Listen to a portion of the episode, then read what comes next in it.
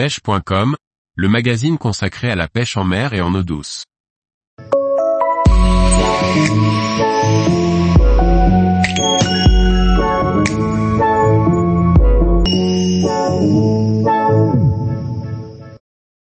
La pêche aux boobies, une autre technique de pêche à la mouche en réservoir.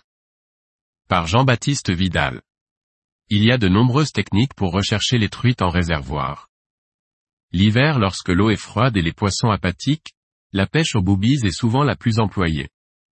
Elle permet de pêcher doucement au ras du fond. Mais il ne faut pas la réserver uniquement à cette occasion. Faisons le point sur cette technique.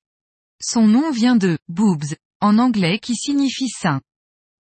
En effet, les yeux sont fabriqués en mousse, ou foam, que l'on achète sous forme de cylindres de différents diamètres et couleurs, soit vendus par petits paquets de boules de polystyrène de différentes grosseurs. Le booby flotte grâce à ses yeux. On l'utilise principalement avec une soie très plongeante, S3 à S7. Une fois la soie posée au fond, lorsque l'on tire sur celle-ci, la mouche descend vers le fond, puis remonte à chaque pose. On varie donc les animations et les temps de pause pour déclencher les touches. Plus les yeux sont gros, plus là où les mouches remontent rapidement. Il est cependant possible d'animer rapidement les mouches au ras du fond. La queue en marabout ou lapin est très mobile même lors d'animations lentes, ce qui déclenche l'attaque des truites. Au plein cœur de l'hiver, et parfois en fin d'automne, la température de l'eau baisse considérablement et rend les truites léthargiques. Elles sont collées au fond et leur métabolisme se retrouve au ralenti. Il n'y a plus ou très peu d'éclosion de larves aquatiques et les poissons rentrent dans une phase où leur activité est proche de zéro. Parfois, une élévation de température de 1 ou 2 degrés peut suffire à les remettre en activité, notamment aux heures les plus chaudes de la journée. La pêche au streamer même avec une soie plongeante apporte peu ou pas de résultats, car les mouches nagent trop vite et les poissons n'ont pas l'envie ni la force de leur courir après. La pêche au fond aux boobies s'impose donc, lorsqu'elle est autorisée. C'est une pêche très tactile et finalement bien plus subtile qu'il n'y paraît. Il faut pour cela le matériel adapté pour détecter les touches instantanément et piquer les poissons correctement. Il est important d'utiliser des soies low stretch, donc sans élasticité, un bas de ligne en fluorocarbone voire hard fluoro qui permettent de bien sentir la moindre anomalie et petite touche pour assurer un ferrage rapidement sans que la truite n'ait eu le temps de trop engamer.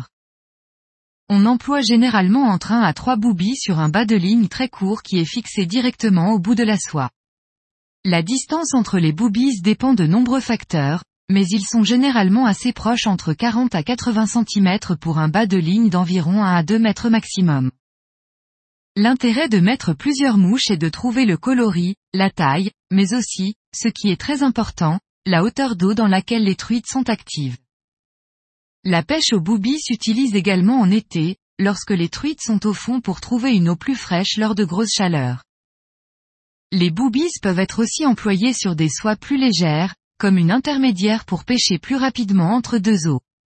Certains l'utilisent également avec succès en surface, pour créer une petite vague sur la peau de l'eau, qui attire l'attention des truites. Ils peuvent aussi servir à pêcher en washing line ou technique de la corde à linge. Le booby sert de flotteur et maintient un ou deux mouches, nymphes ou kiro, qui sont montées entre la soie et la mouche de pointe sur une potence.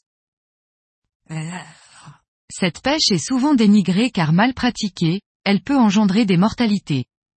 Les poissons peuvent engamer là où les mouches et donc se blesser. Pour éviter au maximum cela, il est fortement conseillé d'avoir le matériel adapté, décrit ci-dessus, et limiter les pauses. En restant bien en contact avec sa soie, tendue, et ses mouches, la moindre touche est tout de suite ressentie. Néanmoins, il arrive que les truites prennent en revenant vers nous, et dans ce cas, il est impossible de sentir la tirée et la mouche est souvent bien engamée.